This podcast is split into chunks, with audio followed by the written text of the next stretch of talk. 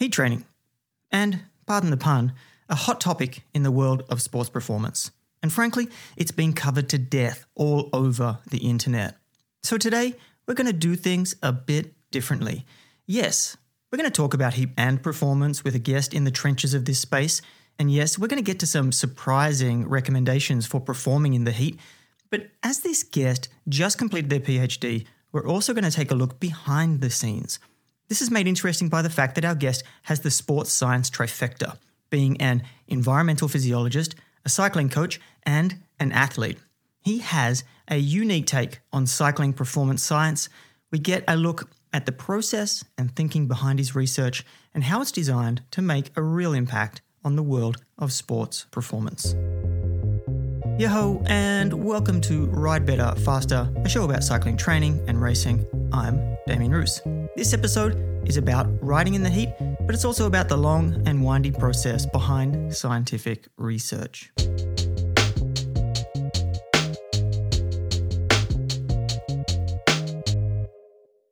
It was 2015 when we last caught up with Jason Boynton, PhD, just before he was about to move halfway across the world from Wisconsin to Perth and start his PhD.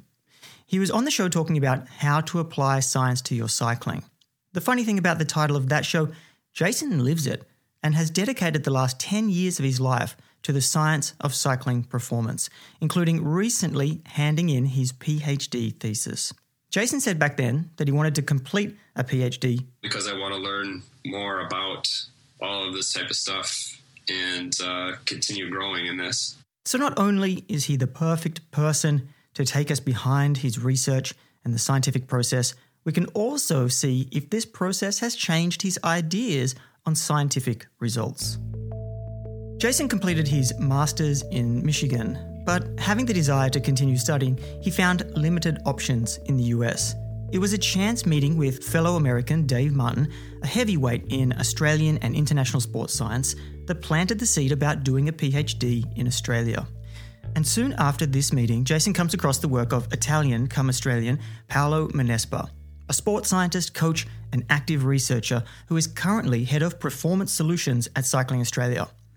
He started going through his research papers where he spots another name that would end up changing his trajectory forever. And I saw that there was a guy named Chris Abbiss that was on all of his papers. I want to touch on Chris Abbiss. It's a difficult task to summarize his work and achievements, so sorry, Chris, if this is too brief but he's an associate professor with over 15 years of experience working in sports science and has collaborated with the likes of the Australian Institute of Sport, Cycling Australia, and Green Edge Cycling. This is an impressive record, but they aren't the only reasons why Jason was interested in working with Chris. I definitely came over for Chris because I had become really interested around environmental physiology and thermal regulation and how it affected performance. Uh, so that was something that was really interesting to me. And Chris was like an expert in both those things. He was very into cycling performance uh, research. He was also very into environmental physiology research. And so he seemed like a really good fit. There was a chamber, environmental chamber at ECU that could be used for research. Jason wanted to send Chris and Paolo, Chris's PhD candidate at the time, an email with his CV. He had no trouble finding Chris's email, but I couldn't find an email anywhere for Paolo, but I did find him on Facebook.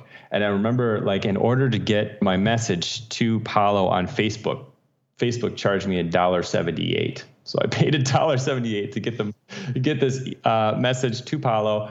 That was a dollar seventy-eight well spent because Paolo got that message, and Jason got to send his CV to him which turns out to be an important detail because Chris missed the email from Jason.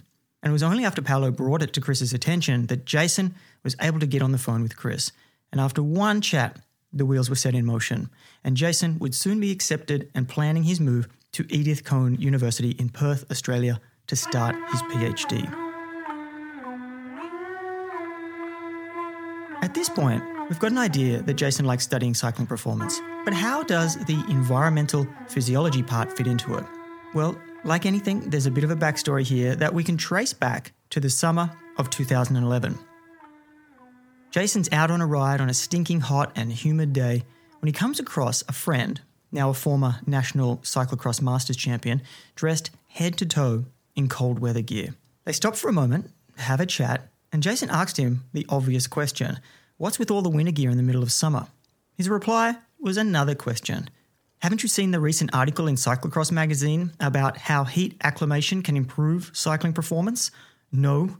Jason was dumbfounded. Thinking he'd missed something really important, he chased down the paper the magazine was referring to, and after reading it, he wasn't satisfied with it. You know, this paper came out by Lorenzo et al. Out of Chris Minson's lab. It was one of Chris Minson's PhD students. And it just seemed really interesting to me. But I was like, this research, the practical side wasn't there. I thought it needed some work. What Jason questioned about the Lorenzo et al. study was whether heat acclimation conducted by an athlete in a real world context would have the same increase in performance as the methods utilized in their lab experiment. This question perplexed him so much that it actually influenced the path he chose for his PhD research. To recap the story so far, Jason's landed the PhD position, has his area of interest, the right people around him at an appropriate place. The next step is figuring out the details of the research, and it started with a list of questions that pro teams are curious about from pro cycling outfit Green Edge uh, when I sat down with Chris, Chris had a list of kind of research questions that Green Edge had actually talked with him about. These are all the research questions that we have. Um, and if you have a PhD student that's interested in these, you know, then I mean, they wouldn't give us funding, but it would be more about like here, these are practical research questions that actual pro teams are curious about.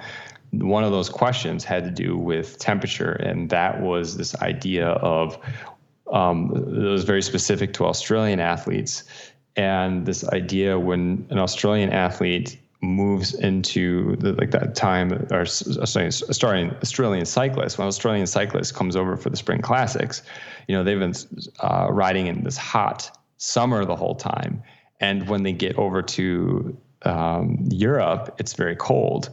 And so there was this kind of anecdote that was going around in the team of like it's it felt the guys felt like it was very difficult for them to kind of make the switch. And so um, initially my PhD was about exploring that um, the question of like why is this going on? And the funny thing about that was you know the first my phd was broken down into three um, three studies. And the first study was going to be just a massive data collection of the of the athletes before and after they traveled of you know jet lag and temperature sensors and actometers and all of this kind of stuff. Is just a massive data collection. And looking back at it like that first study probably could have been a PhD in itself. So this first study was a non-starter. And by the way, Jason later mentions one of the ways that the team gets around the issue of the change in temp and time and light differences is by staggering their trips to Europe by first going from Australia to South Africa to stay in the same season but changing to the same time zone as Europe and then onward to Europe. Smart stuff. But back to Jason. At this early point of his PhD, he knew what he was going to study heat, performance, and intervals. And as Jason mentioned, this was originally broken down to three studies, but after ditching the first one, it was down to two. And these are an acute study and a training intervention. It's a little confusing, so just to be clear, the first study was the one I have published now, and that was basically looking at intervals and all these different temperatures. And then the second study was a training intervention. And, you know, I have a, two papers on it right now, and I've just submitted one. Lots to dig into. Let's start with the first study, aimed to examine the effect of environmental temperature on performance during high intensity intervals. In other words, this study is an experiment to determine the optimal temperature for high intensity intervals. When designing the study, Jason was, in his words, heavily influenced by a study done in 1998 by Galloway, a famous study that is one of the studies that everyone cites for determining optimal endurance performance temperature. And so, what their study did was they had a time to exhaustion test, and they put the athletes in, I think it was like four degrees, 10 degrees, 20 something degrees, and then like 35 or 32 or something like that. And this is one of the famous studies where they showed this kind of inverse U for performance, where cold temperatures and hot temperatures would decrease performance as you would think, as it would totally make sense. It's at, some point, if it's too hot or it's too cold, you're going to decrease performance. So, and then they show this relationship where around 13 degrees, uh, the performance was the highest and the best. And so they also, so that's my first study was heavily kind of based on that of four different temperatures, but instead of having a time to exhaustion test or a time trial, uh, we just had uh, an interval session. All right, so let's go through the first studies methods section before we get to the results. The participants were 11 male cyclists this is a small sample size and something we'll touch on later on in the episode, and the ages 34.1 plus or minus 9.8 years. Participants were classified as well trained, and here's something I didn't know. This classification comes from a paper by De Pauw et al. I always come across names of populations like elite or healthy, etc., but most of the time, these populations are never clearly quantified. So I was happy to see that this De Pauw et al. paper from 2013 that Jason used, it recommends guidelines to classify subject groups in sports science research and divides populations into five performance level groups based on biometrical, physiological, and training data. These groups represent untrained, recreationally trained, trained, well trained, and professional subject groups. In Jason's first study, the participants were classified as well trained. Their VO2 max fit in the performance level 4 range of 65 to 71, being 69.62 plus or minus 6.74 milliliters per kilogram per minute. Participants reported to have been training for competitive cycling for 1 to 22 years, 10.4 plus or minus 6.6. The range here is equal to or greater than 3 years of cycling experience. And finally, they train an average of 15 plus or minus 5 hours per week for 4 to 7 days. 5.5 plus or minus one day per week for the six weeks prior to participation. Anything equal to or over 10 hours is considered well trained. Now to the intervention. Participants completed five testing sessions that were each separated by at least 48 hours. In the initial session, participants performed a graded exercise test, and the remaining four sessions involved participants performing repeated high intensity intervals in four different temperatures 5 degrees, 13 degrees, 22 degrees, and 35 degrees Celsius at 55% relative humidity on a Velotron Ergo inside an environmental chamber. These sessions were performed in a randomized order and were completed within a maximum time span of 14 days. These sessions consisted of a warm up of 10 minutes at 50% of peak power output at room temperature of 22 degrees Celsius, and then a five minute transition period. And then they got into the main set of this session, which was five by four minute intervals with five minutes recovery between each interval. The recovery period consisted of one minute at rest, three minutes of self paced pedaling, followed by one minute at 50% of peak power output. So now we can talk about the results and what they mean for your riding. And it's fair to say that the results were not what Jason was expecting. Uh, what we found was that with the high intensity intervals, with well trained cyclists, that this temperature range actually expanded. So we didn't find really any differences between 4 degrees, 13 degrees, 22 degrees. And the athletes didn't see a decrease in performance in the 35 degrees until like their fourth and fifth intervals. So to us, that was kind of surprising. Like I was I was thinking, well, 13 degrees, this is where this, they're just going to max out here. But actually, that's not what we saw. So, so that was performance. The performance differences were not as we expected. What we did see was there's clear thermoregulatory and physiological differences between these um, sessions uh, at these different temperatures, but they didn't necessarily translate into, you know, um, overt uh, performance differences.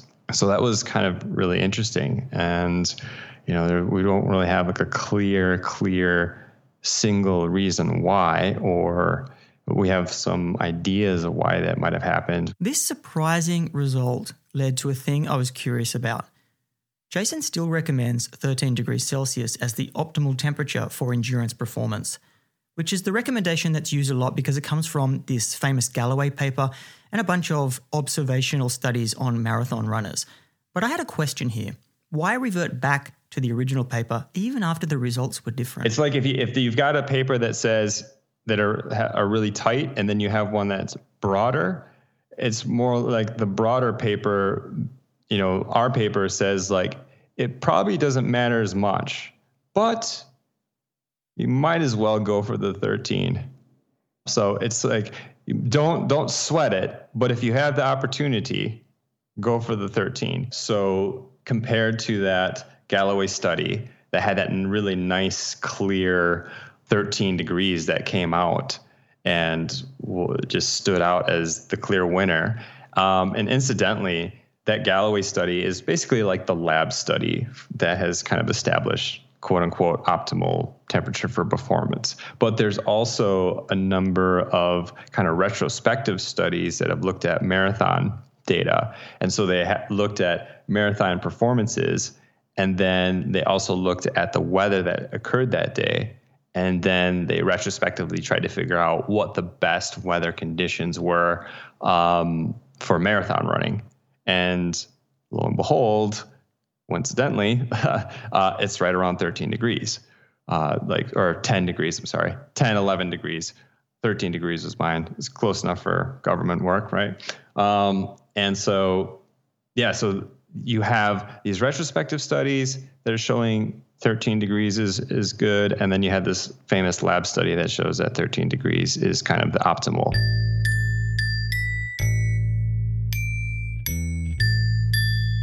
now we get to the second study and there's actually two parts here i'm going to go deeper on the first one and also please note this research has been reviewed by thesis examiners but it is in the submission process so it's not peer reviewed not published a work in progress etc things can be reframed coming out of these additional scientific processes, so just be aware of that.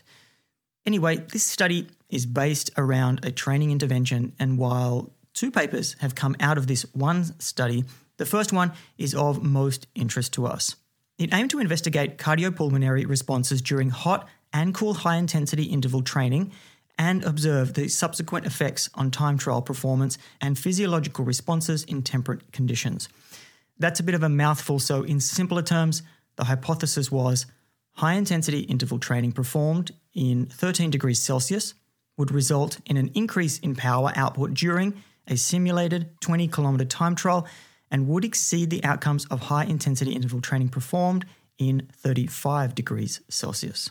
One thing I haven't mentioned is the combination of factors that makes Jason's work different from what's already been done in the space. And this is mainly because he looked at intervals. Because I realized that nobody uh, is looking at intervals and temperature, and which is really kind of like I got really lucky, I think, because intervals are huge. Everyone, you know, like it's such a it's such a key component of endurance training, and then environmental temperature and heat acclimation and all that kind of stuff is is huge right now, and that's just exploding. But like no one I guess I just have been really lucky that there's no one's really like done a lot of research about combining the two. I mean, there is definitely studies out there that looked at different temperatures in in interval training, but that wasn't like the focus of it. It was just kind of a peripheral thing. So the difference between some of the previous research and and, and what I did was that my the intervals session was uh, uniform throughout, and it was also specifically uh, designed to have this really high component called time at or near VO2 max, which was meant to like maximize the amount of stress um, and stimulation uh, during the interval sessions, which there's a whole big long talk about uh, the measure of time at or near VO2 max and how that relates to performance outcomes. This time at or near VO2 max was an outcome measurement between the two temperatures and was their marker for performance in an attempt to link any performance outcomes in the temperate time trial because it has been suggested that aerobic adaptations during high intensity interval training are stimulated most effectively when time spent at or near VO2 max is maximized. We'll talk a bit more about this in the results. But before we go any further, this is where the story takes an uncommon turn. Like I mentioned in the intro, one of the interesting things about Jason is how he stands at the crossroads of a cyclist, coach, and scientist. It's a rare combination to find all three, and it offers the best kind of thinking around research and outcomes. A good example of this is when Jason was originally planning this second study. His plan included getting participants to complete some heat training before doing the interval sessions in the intervention. This wasn't part of the final study though, because Jason found out firsthand why doing the heat training was a bad idea. So I did a little bit like of an N equals one pilot study during my PhD where I heat acclimated myself, where I got to look at passive sauna heat acclimation in terms of like how I actually felt on the bike and how it looked in a sports science lens, like how it matched, you know, I was do I do my performance modeling on um, TrainingPeaks, how how I felt what PMC was telling me versus like what my body was telling me and that type of stuff.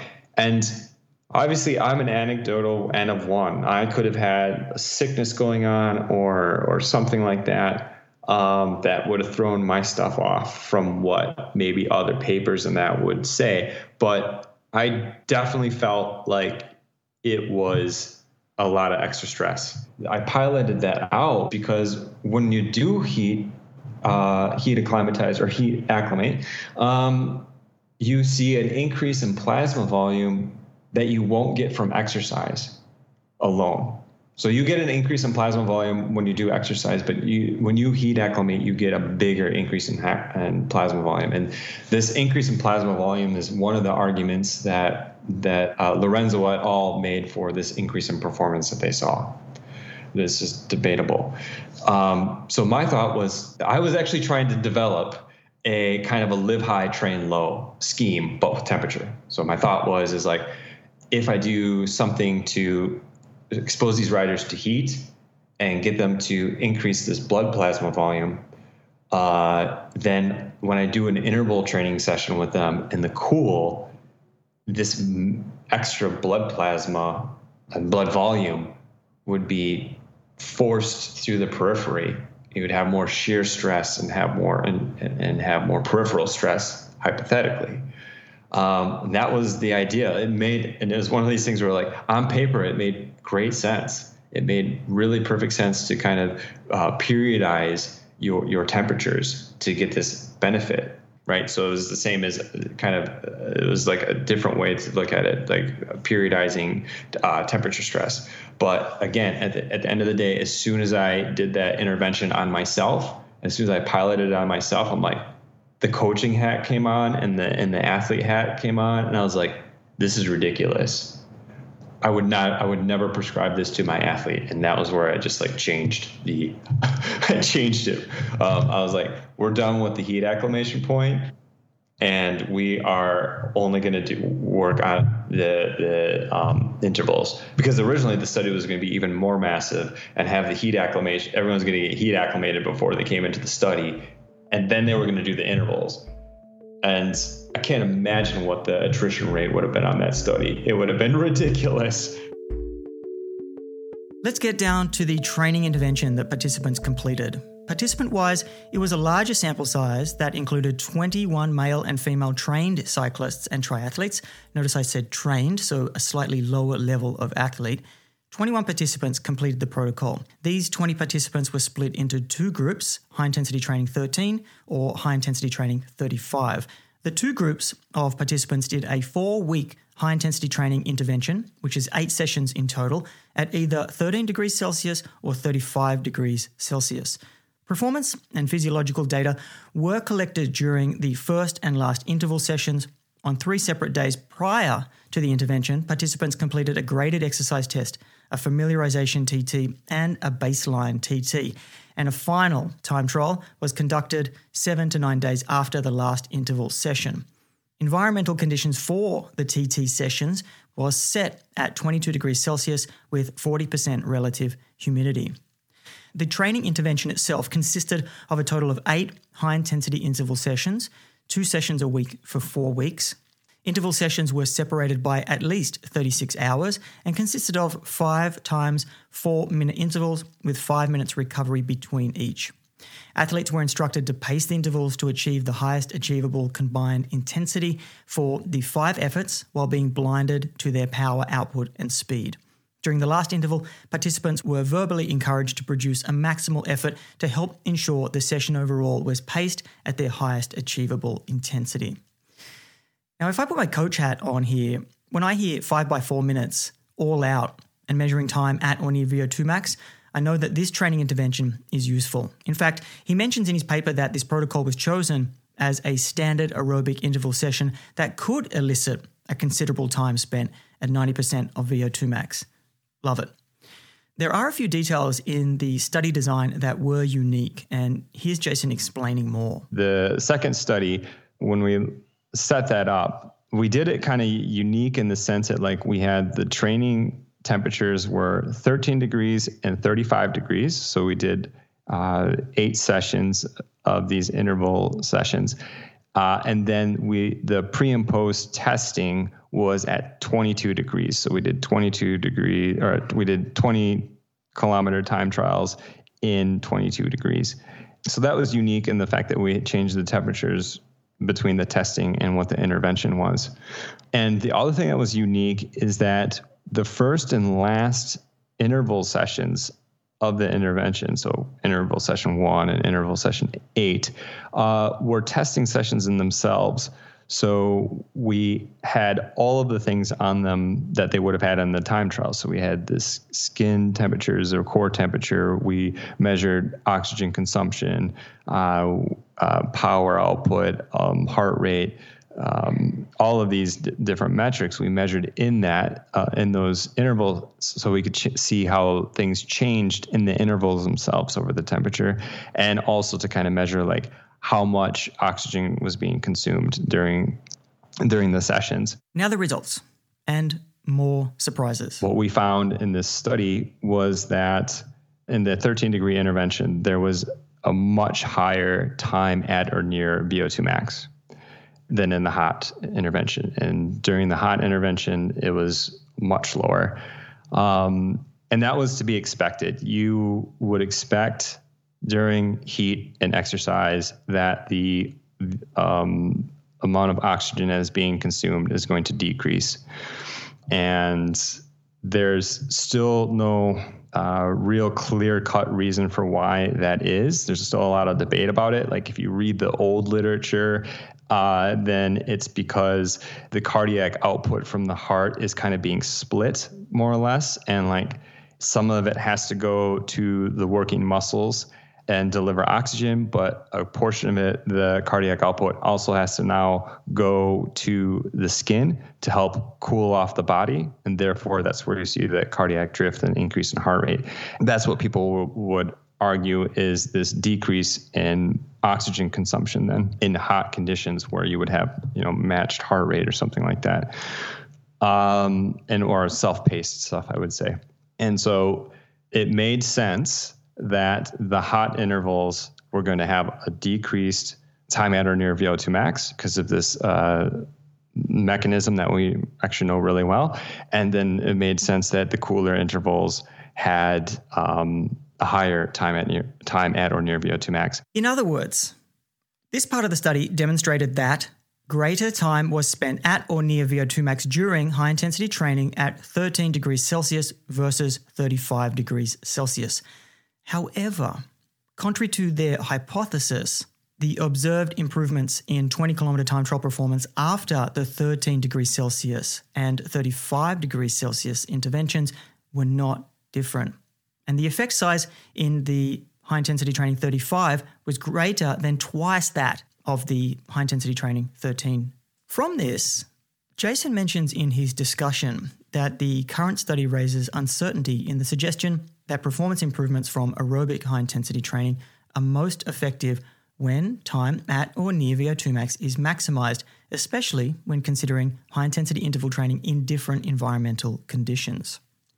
There's also a bunch of other discussion points, like how the findings provide additional evidence that greater performance gains observed in temperate conditions following training in the heat compared with training in cooler temperatures are not necessarily an outcome of increased thermal stress, but potentially the product of corresponding increases in cardiovascular load. But how can it help cyclists? Now that we've gone through both studies, and you're still with me, we can use them together to draw some interesting conclusions. In reality, heat and performance are not so clear cut. Like, um, like, how about that 13 degrees optimal endurance performance temperature? It might not be the best temp to ride indoors at. This gets into that going back to the acute study a little bit, where someone might be saying, Hey, what happens if I'm doing these Zwift races and I just put myself at 13 degrees all the time? Um, and I say, Well, I don't know. You might not want to do that because we showed that there's you know, potentially some not great things that are coming from that.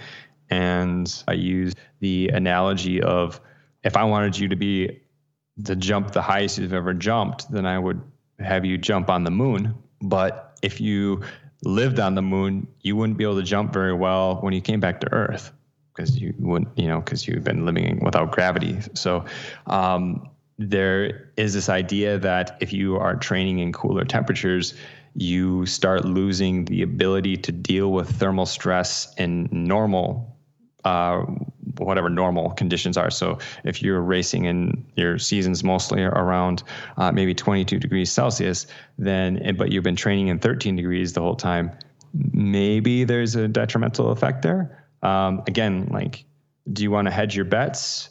I'm not going to say for sure it's the worst thing ever. And, you know, who knows? Like maybe, and obviously I don't want people to be freaking out and going, oh, I can't go out and ride because it's 13 degrees out. I'm like, well, just put a jacket on. We're starting to see a pattern here that this new research hasn't produced necessarily very clear instructions on how to use the information from the research.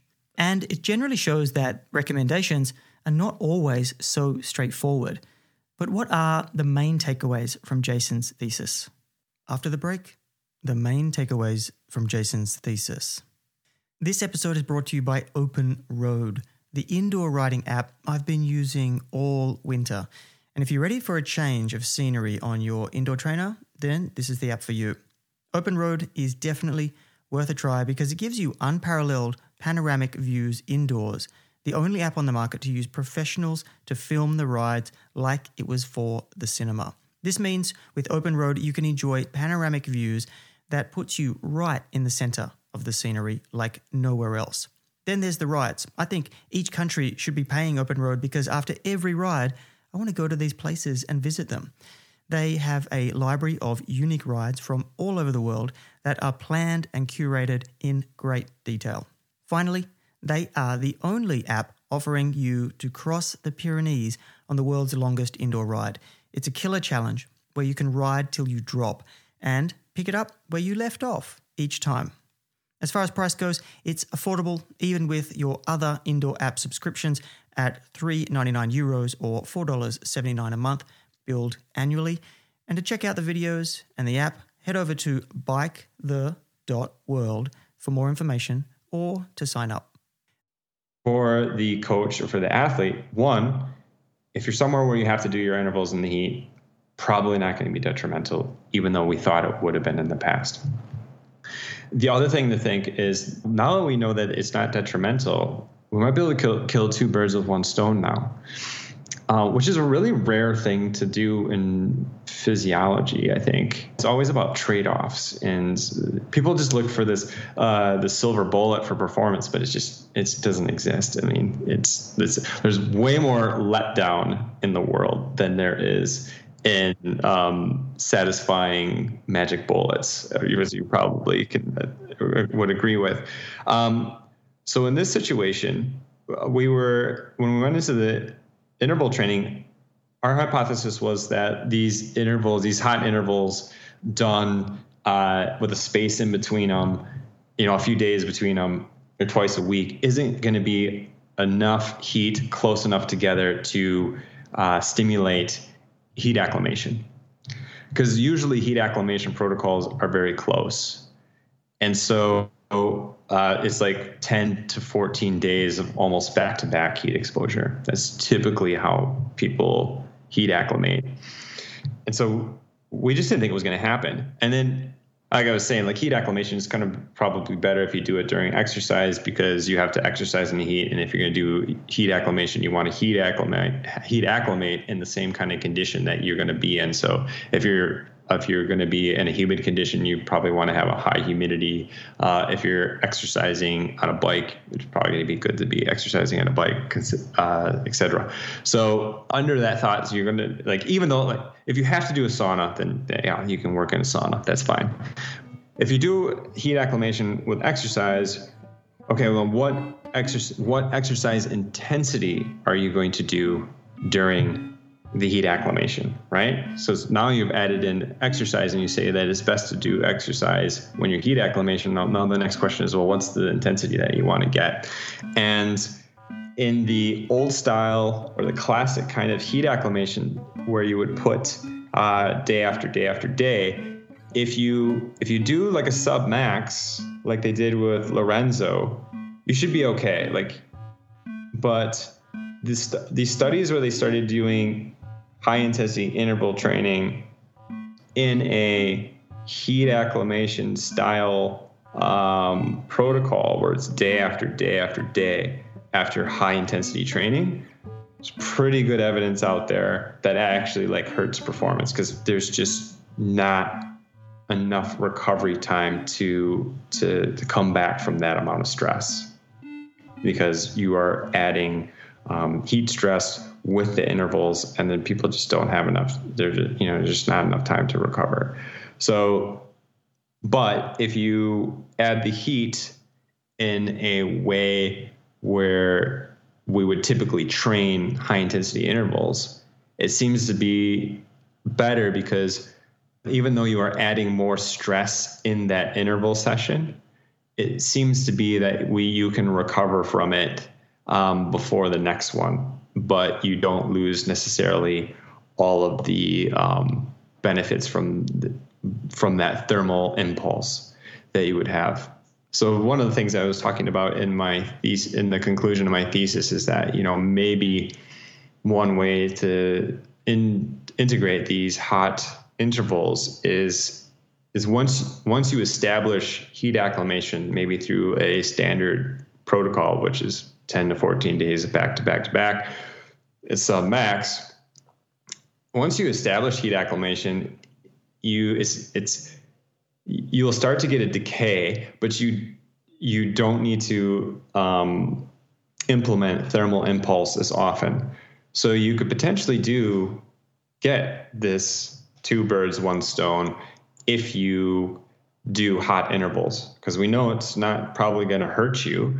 Um, so you would be able to do your interval day and your hot day together and um, be able to kind of get the, both the benefits in one and kind of so you would be not necessarily stimulating heat adaptation but you would be preventing its decay. If it seems odd to you that jason's not being black and white in his findings his conclusions on his own research sum up both the newness of the research and also a comment on the scientific process.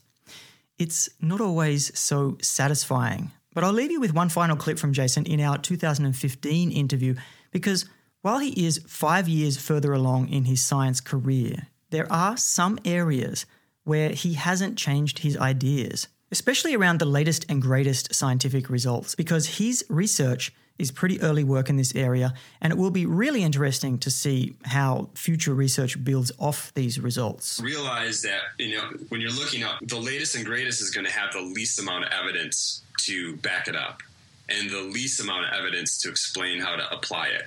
So be aware of that. Um, so because because of, of the latest and greatest, is the latest and greatest and has the least amount of evidence to back it up, you have to kind of weigh it against what you're already doing and kind of say, uh, which gets into a little bit about application, but um, understanding that even if there, there's positive results in a study, it doesn't necessarily mean you should move forward on it because you might be doing something better already. Wise words. And we have a couple of things here to wrap up. Remember when I said we're going to touch on small sample sizes? Jason raises a recent scandal in the world of sports sciences around this issue. Here's a little bit on it. So, something that kind of came out uh, since our last discussion in terms of papers. It was almost like a scandal. Basically, so there's there's there's a, kind of an inherent problem with sports science research, and that is that the the number of athletes that you would normally have, if you look at the studies, are very small, right? It's like ten like ten people, right? So when you have small groups like that, it makes it harder to find a significant value. Like finding is fine, and so if there are differences in uh, is very if the difference between the two things is very small, then you need a much larger sample to find those differences. So, um, and then when you're talking about sport, you know, very small differences is what can make or break your race. Just tiny, like one percent difference can totally make the difference between whether you're on the pod- on the podium or not. And so in sports science research, where you are inherently have these very small populations, it's really hard to find those really small differences if you're using normal stats. So what happens uh, was there was this scientist, um, Will Hopkins, and he came he he knew stats and he decided to come up with this uh, method of stats called uh, magnitude based inferences. I'm going to add this part of the conversation into Semi Pro Plus. I'm sure only the super keen science people want to hear more about this and what to watch out for when coming across this measure in a paper. The other issue here with small sample sizes in sports science, and this is kind of on us, or at least on cyclists in a certain age category. I'll wrap up here with some thank yous and a plea from Jason to volunteer when you can. If I was going to put out any like shout out, I'm really appreciative of all the people that came out for my study. Um, when you see those studies going around from the PhD students like me or, or the universities, you know, do do the best you can to get there because we need we, we need the trained individuals to so that we can get the best data possible. And it's one of those things where it's the it's the tragedy of the commons. Like the people that we want to know this knowledge the most for are the 20 something year olds and early 30 something year olds because that's what it translates over to for the pro peloton. But those are the those are the people I see the least in the lab. The people I see in the lab, the people who are begging me to come in, are the masters riders. And I love it, you know, I love it that they're, that they're, they're that eager. But if my mean age for my study is 55, how you know it does it, it's not as likely to translate to the young guys who who are the guys who the sports scientists want you know the data to work with those guys. It benefits them the most. So uh, this is really kind of a um, a plead to the the younger people out there that are fit and have maybe a really serious training program. So, like, please consider coming into the lab and doing these things if you can, because um, we, we we need your data because it's you that will your your cohort, your subset of the population that it will help the most. Um, the same with coaches.